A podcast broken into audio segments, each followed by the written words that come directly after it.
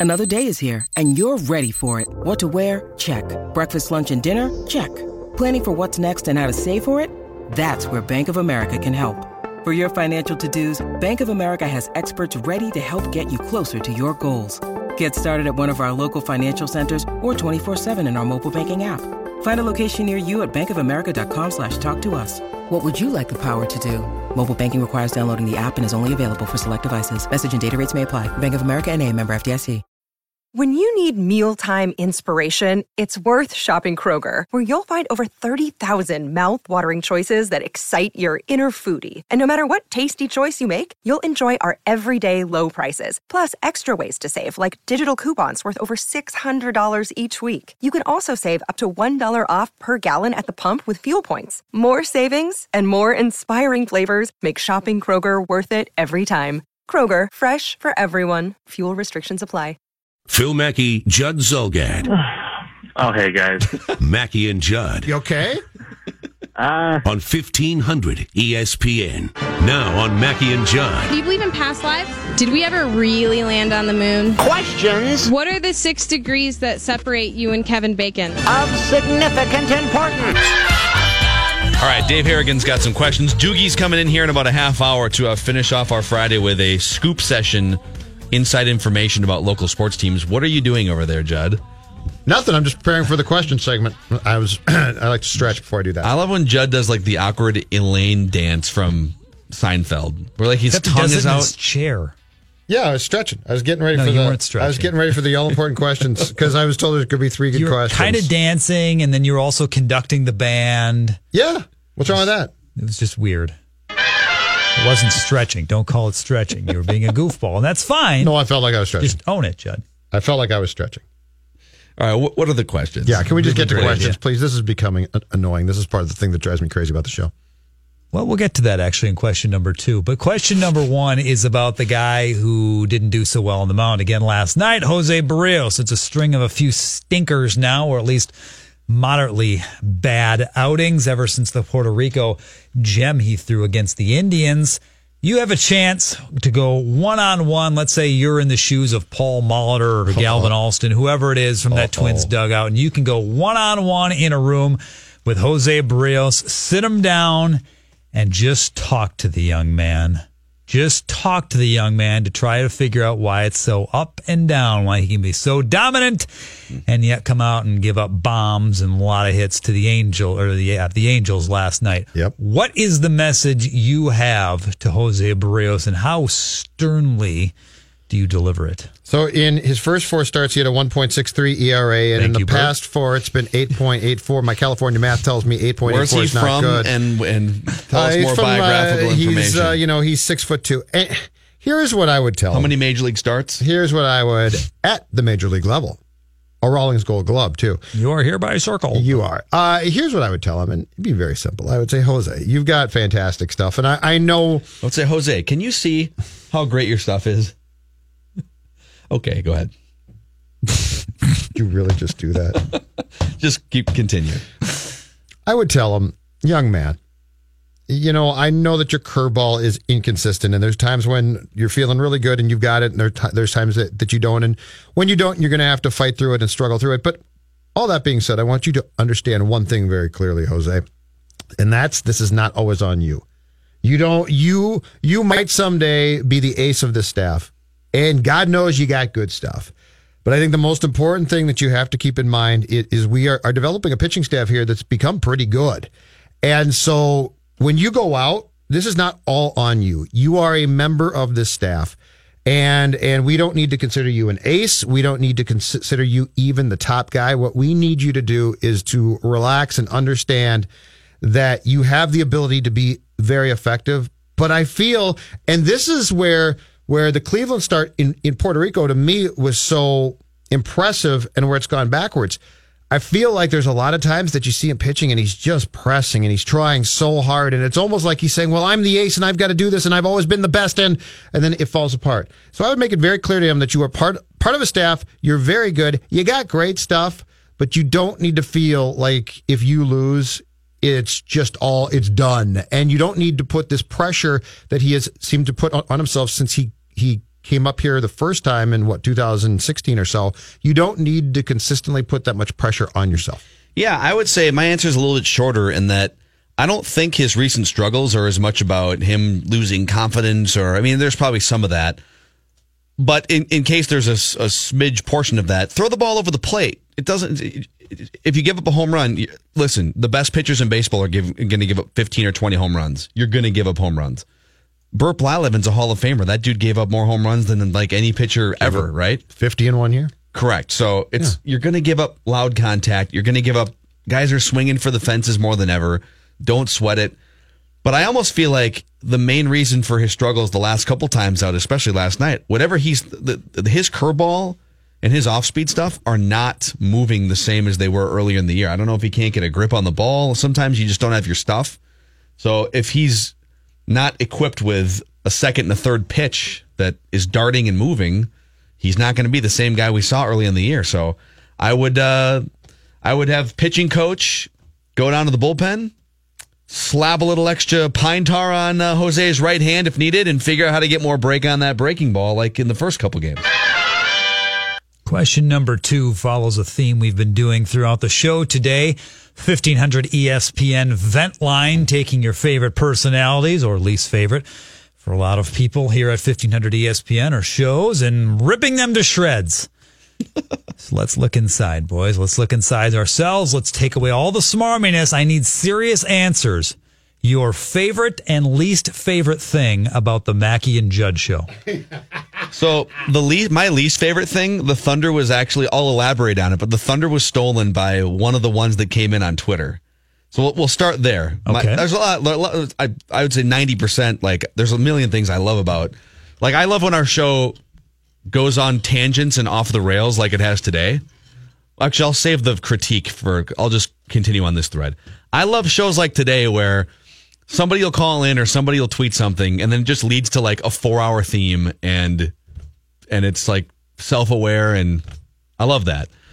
But the guy who sent in Judd's formula for winning an argument, which is if there's a disagreement, Judd will play the you aren't listening to my point card as if we're kindergartners. It's like, no, no, we do hear your point. And oftentimes it's like if Dave and I both disagree, it's not as much if you and I disagree. It'll happen sometimes. But if it's both me and Dave, and you'll think or at least dig your heels in and say, no, you don't understand my point, or you're not listening to my point. It's like, no, we are. I couldn't just possibly be wrong, so you must not be hearing me right. Mm-hmm. Not that I don't do the same things, just in a different way, but that's, but in a way, I think that's charming too. And I, I kind of enjoy that sadistically when Judd gets to that level of an argument where it's like, all right, screw you guys, you're not listening to my point.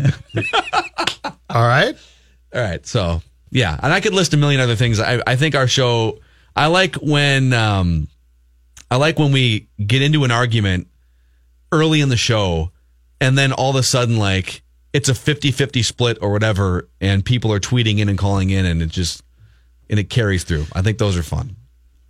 I feel like the And it's never manufactured, by the way. No, it's When- actually not. Never. No, that's true. That's not, uh, I. f- I feel like the thing that I, I like about the show is actually a frustration sometimes, and that's although it's not huge, the uh, generational gap between us and between between me and Dave and Phil. At sometimes it, it's endearing, but it's sometimes like like we have different ways of arguing points and there's probably times that I do do this as well, but I'll be saying something and then there will be times where it's clear that, that you guys didn't hear me at all, which which is why I get frustrated and say you didn't listen. Or is it that we just disagree? No, no, no. There's times I was your age too, and there's times and Oh, here it comes. and there's This is another one and right there- here. and there's times when when at the, when at your age. If somebody is ma- making a point, you're thinking of your point next, and so you don't hear hear the point. That's a problem for lots of folks. But and then the other thing that's absolutely true, and this has been the Patrick gripe for ages: the show goes too long. The show you're you're on to. I got out of the shower. I took a nap. I went and ate. Flew from Fort Myers. I mean, if, if you're going to peel back the curtain entirely on this business, two hours is fine. I think three hours is probably perfect. Four hours to sit and listen to anybody talk, or for you to sit in front of a microphone and talk is a long time. So, so to hear Patrick's rants about it are funny. They're not entirely untrue. They're not entirely un- untrue. Uh, so I would say if we were nine to noon, I think you got it perfect there. Nine to one works, but you're manufacturing a little bit sometimes, I think, between noon and one. I've heard nine to noon is really good. really good. And how do you spell that? Is it nine to noon? I, I, hashtag faith. That's all I know. Uh, Tiger just lipped out a long I love birdie everybody, by putt the there. way. Phil. Oh, but, Sorry here, about but, that. but here's Phil uh, Mickelson just Yep. sweating through Here eight he is. layers of dress shirts. Straight from Bible class. Oh. About the double bogey if he misses this to get to a plus eight. No, he's going to drain that bogey putt. Watch this. How one. much sweat Boom. is how much sweat is just emanating right in that shirt right now? That's a Oh, clutch bogey yeah. putt there. it looks Save that so plus stupid. six. It looks so dumb. And then he buttons it up all the way to the Yes. top almost too. It's super weird. If you're just, if you're wondering what the hell we're talking about, Phil Mickelson the last two days has been wearing a white dress shirt, long sleeve, in 86 degree temperatures at Sawgrass. At least if you're going to go for that look, like if you are convinced it's got to ha- happen, put it on a skinny a skinny young guy, right? Like Yeah, it's like when there's a little like mushroom or, or muffin top kind of bulging out at the bottom of the shirt. like, I'm- Ro- like like Rory, Rory, it might not look great, but it wouldn't look awful. Genius. That's brilliant. uh, does question three have enough ammo to go another inning here? We could do it right now, actually. Okay. It's very easy since one of the complaints about the show today that we've gotten from multiple callers is the fact that Phil Mackey picks out our bumper music. At least that's what people think to his 12 year old music tastes. so simply, I've got all of our bumpers right here, gentlemen. There's a, there's a whole pile of them. I'm just going to play a few at random. Okay. You're going to have to give me your personal feelings about the bumper music that I play. Okay. Is it either A, make it stop, make it stop, oh God, make it stop? B, yeah, I can handle this, it's all right. Or C, get that on my iPod and do it now. Is there a D option for already on my iPod? I'll, get, I'll be on. I'll be honest. I will be honest. Let's start with this Okay. one. This is by Walk the Moon. It is called One Foot.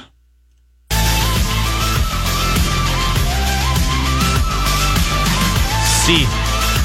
I could groove to this on the elliptical. What was B again? Yeah, it's all right. Yeah, B. Don't hate it. Let's go with this one. This is Gavin James's Hearts on Fire. D. Uh, On the iPod? Oh yeah. 12 year old Judd D, 48 year old Judd A, A, A, A, A. Make it stop. Okay, all right. How about this one from Moon Taxi? It is titled Two High. C. Can I just start start to take the fifth during the rest of this segment? No, please. Uh, B. Oh, I'm actually surprised that wasn't an A. You can take Two High. Okay. Yeah, it's not awful. All right. How about this one? Let's go two more here. Uh, Psycho by Post Malone. Damn, I hate to go psycho. Lil' mama bad like Michael. Can't really trust um, nobody. This is on the girlfriend's iPod, so it's a technically it's a D as well. Oh, A for me on that one. Yeah. I'm. I'm telling you. I'm. You're doing really well so far. You're doing nothing to discredit the guy that says you programmed this. I'm Just playing the songs that I'm No, I'm to not. play. Not you, Harrigan. I said Phil. All right. Let's wrap this up with Fool by Fitz and the Tantrums. All right, I'm going to be honest. I, I feel like this is this is a B for me. This is a B for me. The other ones are C's or D's. C's or D's, not I- you grades, know but like either on mine or uh or I would definitely. I'm giving that one a C. I could see driving around Calhoun, Top down. top down, one hand on the wheel. I can see Judge. Yeah, for with that song blasting. Yeah, hat backwards. Stella riding co Oh. Stella would be right there. Treat in mouth. Judd, do you do you have are you a windows down like in the summer cranking music kind of a guy or no? Like are there songs that you will crank? I don't envision you as like a top down, No, gonna put on the tank top. the tank top. I'm gonna put on the Phil Mickelson outfit. Let my gut hang out. I just No. can't see that for Judd, I guess. No, but I mean, I'll go. I'll crank songs. I'll crank songs. I just jams. yeah, you yeah, it's so cool. Yeah, Oh man. that's all I got for you. If you think right now all I in your got. head, top down, cranking up the song, what's the first one that comes to your head?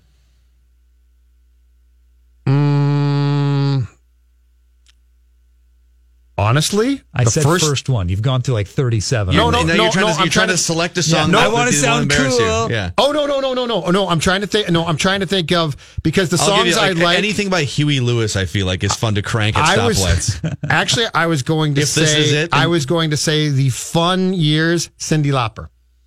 Wow, Little I, Lauper. I love Cyndi Lauper. Cyndi Lauper is massively A little- underrated. A little she bop. Just yeah, crank she it. bop. No, don't sing it. Lou Okay. Doogie's coming up in 15 bop. minutes. Mackey and Judd now continue Thought y'all be more excited than this. on E 1500 ESPN. Here's how a Max Kepler home run sounds uh, on top of one of Judd's favorite artists. Guilty pleasures. This one is swung on and hit deep to right field. Cole Calhoun is back. He looks up, and it is gone. Max Kepler, after taking a pitch off of his hand, just hit his fifth home run of the year, and that is going to tie this game up. You gotta be kidding me. He bopped that one out of the ballpark. Oh, I see what you did there. Um, can we just do a quick, like a just a brief little uh, players championship or the players update here? Yeah, I gotta got get, a- get I got the, the desk. I got the Tiger Tracker Twitter feed in front of me, and uh, he just can't get it going, man. Just can't get it going. Had a long birdie putt just a hole ago that lipped out. Yeah, it was a 40 footer. He's at minus one, right on the cut line. But it's possible that he could miss the cut, that Rory could miss the cut, Spieth, Mickelson, bogeyed again. All right, let's throw it to Dave Harrigan here. Yes, The let's players go to the players championship. Leaderboard is uh, still the same at the top. Charles Schwartzel, uh, he's done for the day. Six under for the day, ten for the tournament. Tied with Patrick Cantlay, who is through 17 today. Chesson Hadley alone, second place. He is also through his second round at nine under par. Below him, you'll find Jason Day and Steve Stricker, now even at eight below par. And then a uh, group of four at seven under, featuring Matt Kuchar, Jimmy Walker, Bryce, Bryson DeChambeau, and Xander Schauffele. My favorite name on tour, and I have no, idea, if I'm saying it correctly or not. Pro- Probably not, but I don't know how to correct you. Sergio's at six under, along with Jon Rahm, Billy Horschel, Henrik Stenson, DJ, uh, Webb Simpson. This Very is exciting. This is not a field that's going to be uh, conducive to a, a lot of people getting a uh, free ticket to watch on Mom's Day on Sunday. Like you wouldn't try at this point, right? If Tiger m- makes the cut, you might. But this current field uh, It's the, on Sunday, I'd be like, okay, This is whatever. one of the. Well, I mean, it depends on how hard. If you're a casual fan and all these guys are out, I can see it. Like Jason Day is going to be in it, but this is one of the rare golf tournaments where the course actually, because of that 17th island green, where the course makes it intriguing. Because these guys are going to come down on Sunday, and even if it's a bunch of no names, which might make it even more fun because then there might be more pressure because they've never been there. Yeah. and you have to stick one somewhere on that island green or close to the pin. But you can't. But you can't convince the wife on Sunday. I know it's Mother's Day, honey, but can I watch the players because the of the Island Green? Like if it was Tiger, you'd be like, hey, "Honey, I'm sorry, but Tiger's. I mean, he's. In You're saying that the wife would allow you to watch Tiger, but not the Island Green. I'm Like, saying it's not even. line? I'm saying it's not even worth the argument, or it's not worth trying to make your case. But you'd win the argument if it were Tiger Woods. I think if you said Tiger, well, I think you could throw down the gauntlet to a certain degree. Say, honey, I got to watch this. But I mean, really, you, you can't tell her. Tiger just Wood- take the kids and do something for Mom's Day while I watch Horschel Henry. It's Billy Horschel. Oh, whatever the heck his name is. Yeah, yeah. Horschel I'm gonna Henry. go watch. I'm gonna go watch Timmy Horschel Henry play golf. Day. I'd be like, no, you're not. But actually, like Tiger Woods, you're going to be able to watch play 15 or 20 times. He's already played like eight times or whatever this year. Like you only get to watch the Island Green maybe twice all year. I don't right? think the Island Green's Twice going to work year. with her. I think she's going to tell you, no, we're going to we're going to Perkins for breakfast. Pile in the car, or wherever you go. That's for okay because like Day. the tournament's in the afternoon. Yeah, that's, so that's that's totally good. All right, you get my point. You're No, going to be uh, out. No, you're going your to be point out. is so You- weird. you guys aren't listening to me.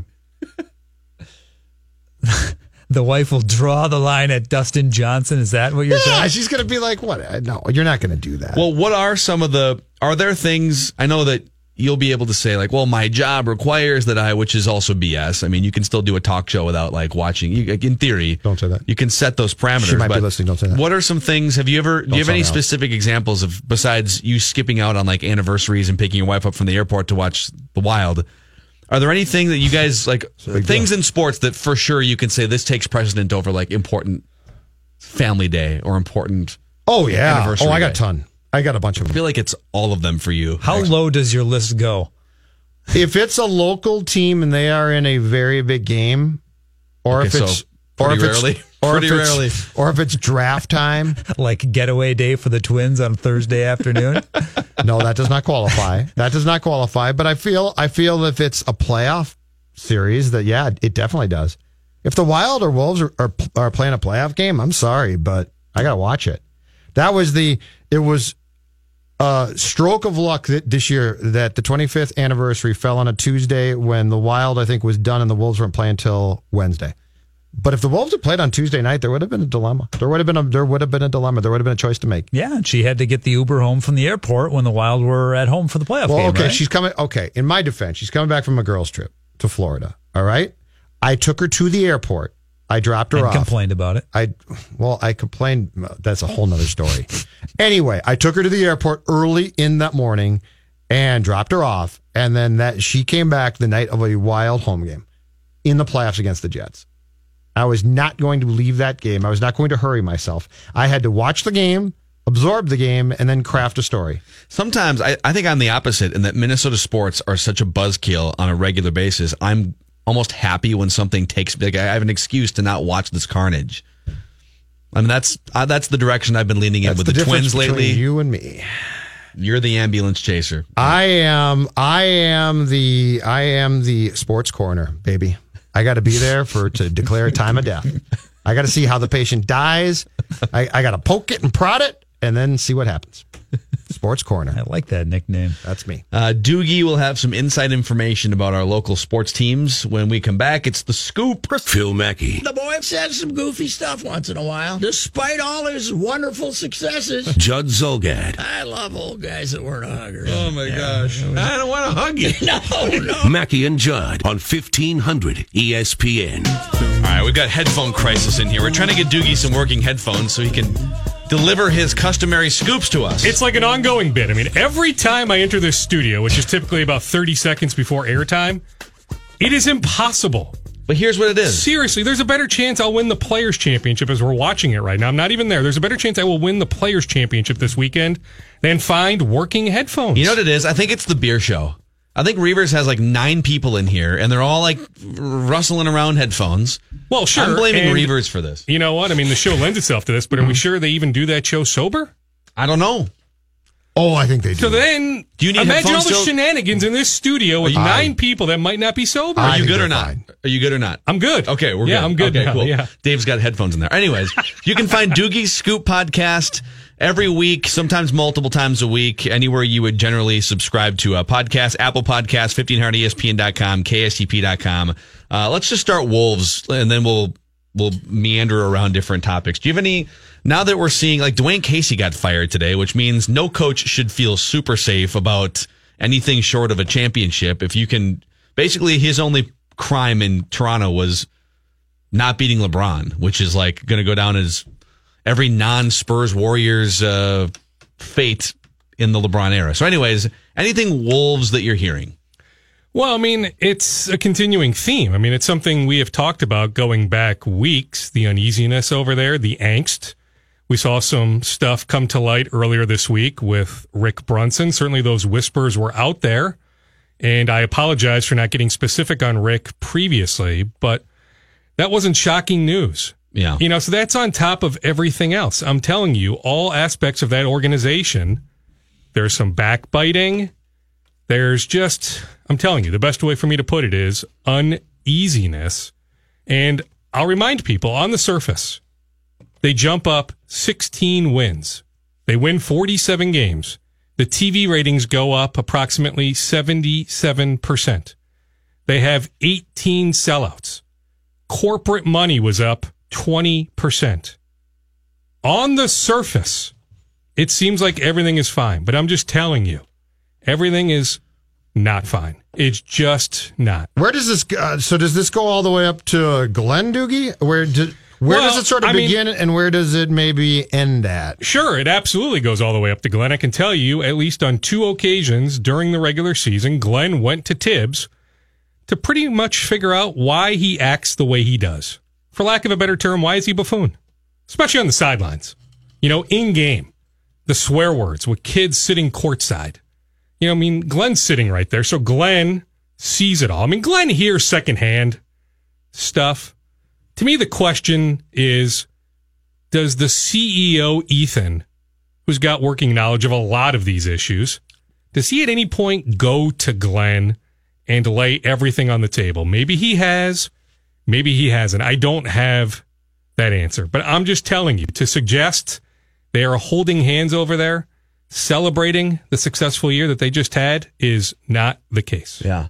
And I'll add this. I mean, because I'm dancing around, I'm talking a lot of general stuff. You want some specifics. So they let go Vince Legarza. I forget what Vince's title was. It wasn't from a lack of work ethic. I mean, the buzz is that Tibbs feels like he should have the strongest relationship with Karl Anthony Towns. Uh. Vince was very close with Karl Anthony Towns. How about this too on Vince? Vince was told, do not interact with Jim Peterson. So Jim flies with the team. Jim is a team broadcaster. Wow. Jim is about the nicest human being on the planet. He's also great at his job. To tell your coaching staff, don't interact with Jim is one of the most idiotic things I've ever heard. Wow. So Tom Thibodeau is telling people not to interact with with Jim Peterson. Yeah, I mean, yes. I mean, Tibbs is aware. Tibbs is the boss. See, I mean, I don't know if it's coming directly from Tibbs or if it's coming from the mouth of Scott Layden, but there's no doubt in my mind that Tibbs is aware. You know what? Okay. And I mean, I have you are super plugged in and I and I have no reason to doubt any of this and I don't. So I preface it by saying, you know, if if it's true, then get the bleep out of here. If you're Tom Thibodeau and Scott Layden and that's how you feel about or either one of them, and that's how you feel about one of the most professional and objective and great local color commentators across all four major sports. That's I, Jim Peterson is nationally lauded for how great he is at his job. You go, you follow NBA Twitter, guys like Haralabos Voulgaris, national people around the country, Brian Windhorst, rave about Jim Peterson. They should. He And is so- that good. He is. And so if you, if you're Scott Layden or Tom Thibodeau, and not only do you disagree with his commentary, but to the point where you would actively try and prevent other people in the organization from communicating with him, get out of here with that. I mean, well, that's- and that's I know the general manager went to Jim at one point. The reason why there's hatred is too strong, dislike, however you want to term it, with Jim probably. is he's honest. Yep. It's insecurity. Is He's what it not is. always waving the pom poms. Yep. You know, he says it like it is. So there is a thought from as high as it gets in that organization outside of Glenn that maybe Jim should be more positive. But yeah, I mean, you're right, Phil. I don't want that as a viewer. Yeah. Teach me, educate me. Jim does that on a nightly basis. But yeah, I mean, the idea that assistant coaches were told to not interact with Jim is as ludicrous as it gets. So there is one specific example. If you're wondering, okay, Dukes, you keep throwing out all these general statements. There is one specific example of something that is just mind boggling over there. How is it going to sit with the fact that if if this is all true, if uh, Legarza was removed because Tibbs feels that his relationship with KAT should be the strongest that a person has with KAT on the team, and uh, clearly what from what Krawczynski wrote about the relationship between Legarza and KAT, that was very tight and very close.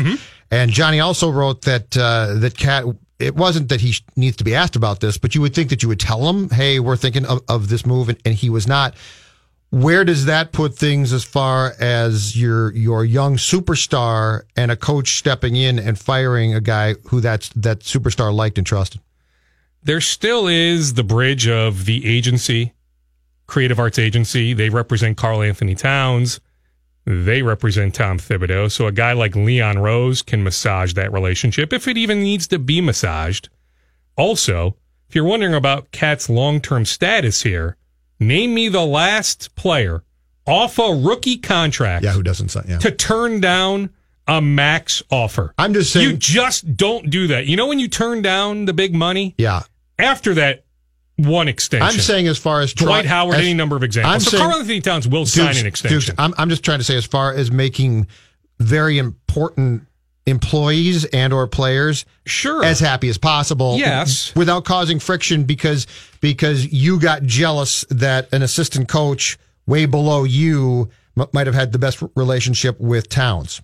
I don't even know if it's jealousy. I mean, who knows? I mean, Tibbs is a wall. I mean, nobody knows him. So I don't know. I can't speak on Tibbs being jealous, but it is the belief of others close to the situation that, and I didn't hear the word jealousy or jealous, but that Tibbs wants to have the closest relationship with the young star player. Yeah, that's just. but I'm that- just telling you, guys don't turn down max offers off their rookie contracts. That just I, I hate it when things stem from insecurity.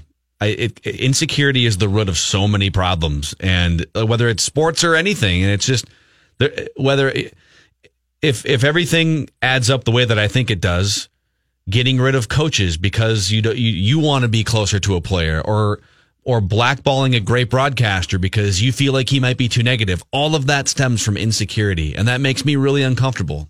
That's fine. That's fair. Mm-hmm. Now, I guess the flip side is think about where Tibbs just came from in Chicago, Foreman and Paxson in the front office, open books for the most part, especially on background with a lot of members of the media. You know, so Tibbs saw that. Then you bring in Scott Layden as your GM. You bring in Brian Pauga from San Antonio as your personnel director, whatever his official title is. You think about the walls that are up in the San Antonio Spurs organization. So you combine Layden's background, and after he was burned by the media in New York, too. Mm-hmm. So Layden. Well, he also made a bunch of bad moves in New York, so Then Tibbs. I mean, I just, I get why they have the wall up. Also, Tibbs won in Chicago, acting about the same way. But at least there was somebody above him to challenge him. I mean, that's the issue. I mean, outside of Glenn going to him, but he's got three years, $24 million left in his contract. Layden makes at least $2 million a year, if not $3 million a year. So are you willing to eat approximately $30 million right now if you let go Tibbs and Layden? I'm telling you, I told you this weeks ago. I'll continue to say it. I will be surprised. So you can make a case for letting them go, sure, but that's a lot of money. Do you think Glenn Taylor? Do you think okay? Is it zero percent or something above zero percent that now that Dwane Casey's available, Glenn Taylor would make a move on Dwane Casey? I think there's some regret when That's- they let yeah. go Dwane. He's very nostalgic, Glenn Taylor. Yeah, but I would be surprised. I mean, you know, never say never, Yeah, but I don't think it's, you know, 30% or 25% or anything like that. You know, I mean, I hope Dwane coaches again somewhere very, very soon. Now, Budenholzer may end up being the favorite in Toronto. So does Dwane make some sense in By the Milwaukee? Mike This is the. Budenholzer is not funny, going to go there and change like, that. Like, wasn't Budenholzer the coach when they won 60 games and also got beat by LeBron in Atlanta? Like, Yeah. what's the pattern here? You can't beat LeBron, which, by the way, like, no one expects you to, really, except the front office that fired you. well, I mean, it's just so it's weird. easier to change the coach, right? I mean, Zach Just- Lowe. but don't change it. I mean, just keep building. Like, Well, until LeBron, or- until LeBron's dead. Yeah, I mean, Wait for him to Toronto's leave. got You're good right. young players. I mean, they're going down two paths right now. They can win right now, but they also have good youth. I mean, if Toronto wants to, instead of blowing up the coach, but that's too late. Casey fired today, but find a workable Kyle Lowry trade. Find a workable DeMar DeRozan trade. well, hey, Hope it becomes full LeBron leaves. That's the key. Well, if, If LeBron leaves, guess what? You might win. If he leaves, he's going to Philly, right? I mean, there's no way LeBron's going west. He's too smart, right? He's staying in the East. Whether it's re-signing with the Cavs, and I don't think right now LeBron knows what he's going to do. I could see him going to the Rockets. I could see him going to the Rockets. He look Chris Paul's one of his best friends. I don't think guys think like we think. Maybe. I don't I'm not think, I don't it, think I think he stays in LeBron James looks at the West and says, uh uh I think he looks at it and says, that's intriguing. Do, do you think on the Lowry DeRozan front, do you think the Timberwolves come into play there? Do you think they'll shop Andrew Wiggins? Well, what I was getting at is Zach Lowe, who does a very popular NBA podcast, his new podcast that posted, I think, three days ago on ESPN.com. He threw out, so they were going over him and his partner were going over potential DeMar DeRozan landing spots. He tossed out verbatim, I can see Minnesota doing something crazy this summer. I just feel it. Now, it was him spitballing. This was not sourced. No, but and it's, it was it's within the educated, though. context It's of educated. DeRozan possible landing spots. He also noted, which is true, that DeRozan and Jimmy Butler would be a horrible match. Hmm. Now, I guess DeRozan is so good, and if you've already discovered that Wiggins maybe has hit his ceiling, I'm still a Wiggins apologist in many ways. I don't think he has hit his ceiling. He but hasn't you, hit his ceiling. Others, Corzo, Scott Korzenowski, think you need to move Wiggins at any cost, right? Just give him away, which I think is Well, that's Corzo. That's Corzo's that's but I'm- that's how I'm not- Mm-hmm. other people think. I'm just saying if you could move Wiggins for DeRozan, now I don't think Toronto would do that, but but if you could, don't you just do it and figure it out later? Like if you have a chance to acquire a 29 year old All Star, don't you just do it? Then if DeRozan and Butler can't coexist, you know, look at it come the trade deadline or in a year. But I'm just telling you, I don't think Toronto would do DeRozan for Wiggins. But it was interesting that Zach Lowe, who has a ton of contacts, he might have been spitballing, but I promise you, there's no way Zach just randomly said that, that he has a feeling that something crazy could happen in Minnesota this summer. Wild will name Paul Fenton the national assistant GM. there. Yes. GM how soon do you think, Dukes? Monday? Now that the Preds are done, I mean, uh, there's is it nothing standing possible in the we way. get a three o'clock Friday news dump? Ooh, that could be good. I mean, yeah, I mean, I think it's a matter Friday of when, yeah, not if. point. But yeah, maybe it's Monday. But yes, all signs, even though Craig Leopold interviewed what upwards of seven to eight to nine candidates, Yeah. all signs point to Paul Fenton taking the job. He also wants the job. I know there was some some confusion, or at least some people in Canada, some of the national media in Canada, wondering if Fenton would actually take this job. That he can wait, maybe just wait it out, be Nashville's future general manager. I am told Paul Fenton wants the wild job. Okay. Um, what uh, are there any? The Twins are in an interesting spot in that they're going to have to let this thing play. Any any Twins team or anything you're hearing on? Like, have they even Brian Dozier, for instance, is in a contract season? Is there anything new on the Brian Dozier front that you've heard, or is it just crickets and wait and see what happens? Yeah, I mean, I haven't heard anything. Now, Dozier's agent is based in Southern California. They had the off day on Wednesday. Yeah. I don't know who's on the trip for the Twins. I don't know if it's Falvey, Levine, or Antony. If it's Antony, hard to have real hardcore negotiations. Not that Rob isn't involved in those negotiations. Sure. But yeah, I mean, typically those negotiations don't happen in season. They just don't. But it's worth, it's a good reminder. I should check on that. The draft is fast approaching. I'm actually going to tape a conversation with Sean Johnson, their director of scouting, or I don't know what his official title is, but he's in charge of their draft room. I'm going to try to record a conversation with him later today. They have the 20th pick. The draft is like three and a half weeks away. Yeah. I know they're looking at pitchers heavily. Not a surprise. But at this point, they are leaning more pitcher, not position player with that first round pick. Interesting. Otherwise, you know, I told you last time I was in here, you know, being over there early last week, talking to Derek Falvey, others, that they foresaw some hiccups in April, just looking at the schedule, you know, and they knew that they would face a bunch of good pitchers, a bunch of good lineups. So the overall April record wasn't all that surprising. So clearly, you know, now you play the White Sox. Plus, you had three games snowed out against the White Sox. There was a good chance they were going to win those three games, or at least two of those three. So, from an optic standpoint, the record would look a lot better this second if you added three wins to the win column. Yeah, for sure. All right. So they'll be all right. I mean, they'll be in the mix. But the American League, I'm telling you, I mean, watching the Yankees and Red Yeah. Sox the last couple days. Yeah, those teams aren't going away. I mean, you They're figure those two add. teams The make the Central's playoffs. not good, but the rest of the league's very the good. so, Angels are yeah. really good because they play great defense. You know, the Astros aren't going anywhere with Gerrit Cole pitching the way he is than Verlander. So, I mean, your real path to the playoffs at this point to me is winning the Central. So, you know, I guess it'll be neck and neck with the Indians, but they still have what, 52, 53 games left this year against the Royals, the Tigers, and Correct. the White Sox. So the Twins are not going away. They'll be in this thing. Correct. Thank you, Doogie. Thanks, All right, boys. Have a stuff, good man. Doogie from the Scoop Podcast and Channel 5. Let's come back. Let's actually touch more on this Tom Thibodeau, Scott Layden, Jim Peterson stuff to wrap the show. Mackey and Judd from the TCO Broadcast Studios. Mackey and Judd are back One of the most absurd things you can do in sports media. on 1500 ESPN.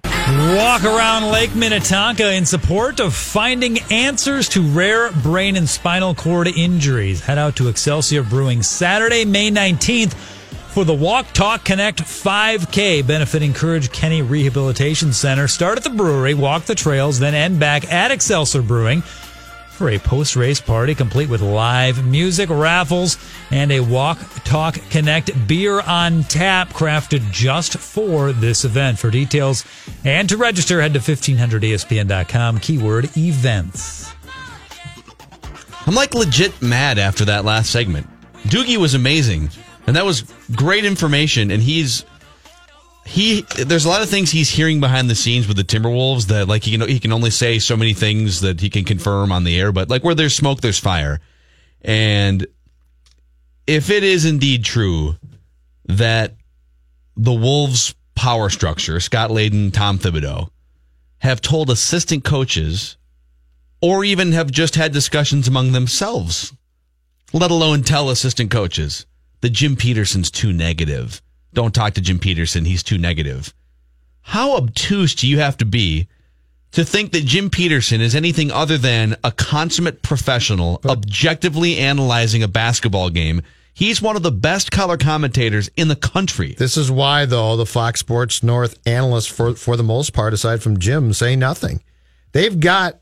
I told you. Well, I don't want to make this about Fox Sports North. No, Like, no. But what I but what I'm saying is, you would. I think you would be surprised at how normal it, it is for executives who run the operations department and for coaches to basically, if they find out that a broadcaster is not being completely positive and is actually articulating what the home team might be doing wrong, they get upset about it. which is ridiculous. I know Like, it is. Spend just spend time But making they, but they your think, organization. But the Timberwolves, the people that run the Timberwolves, probably think, well, Jim Pete should be have Timberwolves pom poms out. But he but he does like he is he is a fan and he does root for their success. But he's trying And to he- tell you. But I'm with you totally. What I'm saying is this is a common problem in sports where there is this perception by teams that you should just be all the time cheering for the, the team instead of saying, you know what, I'm pulling for the team. I'm a fan, but if they do something wrong, Jim Pete is great, not because he criticizes, but because he constructively tells you what the Timberwolves are doing. It, it, it's so it, it- to patronize fans by Yes. by doing anything else. And I get that if you're a if you're a general manager or you're in charge of like you want the image of the organization to be positive. I understand that, but but you're better off connecting with your audience in an honest way than you are somehow not point like lying to the audience and pointing out if you're doing a broadcast and you're just brainwashed telling your audience that Andrew Wiggins is amazing and I can't believe he's not an all-star. Jim Pete goes on the air and says correctly he doesn't take good shots. He needs to work on his three-point shooting. And by- he olayed on defense. And by the way, he played and coached. So he's not making this up. It's not some, well, I think I saw this. He knows exactly what he's telling you. What makes him so good is he constructively tells you what someone is doing wrong and how they can improve their game. And there are teams that get upset about that, which, which makes no sense. What I, what I don't like here is every story that we hear about the Wolves and, and the dissension comes off to me as sort of thinking that, that bullying your way through Tibbs, bull in the china shop, right, is going to work. That doesn't work. It, it's a ridiculous way to think that you can be successful by doing that. yeah, I just have a bad feeling about this whole thing. That's what I told you this, Just- this week. just- though, I've got a weird. The more people, because Krawczynski, when when he joined us a couple days ago, he didn't go into detail, but he said sort of so, some of the same same things in generalities that Doogie did. It leaves me with this very weird feeling that it's just going to blow up. Yeah, it just I don't know, man. Like this whole it sucks because I love watching Jimmy Butler. I think Jimmy, but I also think that Jimmy Butler is empowered in this in this sort of non-productive way. I mean, it it all feels very fragmented, and it's it's the same thing we observed in the regular season. And I think the more and more we hear about the behind the scenes stuff, the more it makes sense that it's just a fragmented collection of superstars all carrying their own stardom to 47 wins. It's not a cohesive unit elevating each other. And it feels like there's so there's strife in the front office, there's strife behind the scenes, there's Yes. strife on the roster. And if the power, And it's up to the leaders to make sure that you iron that that stuff out. And if the actual power structure was was running in the way that one would hope, Butler would be fine. Jimmy Butler's a player. So you could go to Jimmy and you could say, Jimmy, tone it down. Or you could say, This is great, Jimmy. You're you're you and just be you. But the problem is when it feels like Jimmy Butler and Tibbs are are almost their own type of team, it's not good. But just like to, to be 100% clear on what I took away from Doogie's segment, the fact that you have some combination of Tom Thibodeau and Scott Layden apparently upset about Jim Peterson is a level of insecurity. It's it's such a red flag for the way they go about and it's their all- leadership. And it's also sweating things they should not be sweating. That's paying attention to things that don't matter. Yep. Well, we're back on Monday. Waste So- of energy. We will uh we'll catch you guys on Monday. You can catch Judd tomorrow from 10 to noon on Saturday Sports Talk. You can find all of our on-demand stuff anywhere you would subscribe to podcasts. Just find the Mackey and Judd show. Have a good weekend.